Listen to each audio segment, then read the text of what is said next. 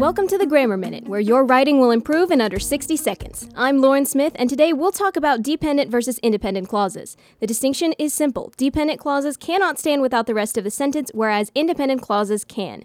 Commas should not be placed between dependent clauses, but they should almost always be placed between independent clauses. The almost comes in because authors sometimes like to play with pacing, which will change where the comma goes.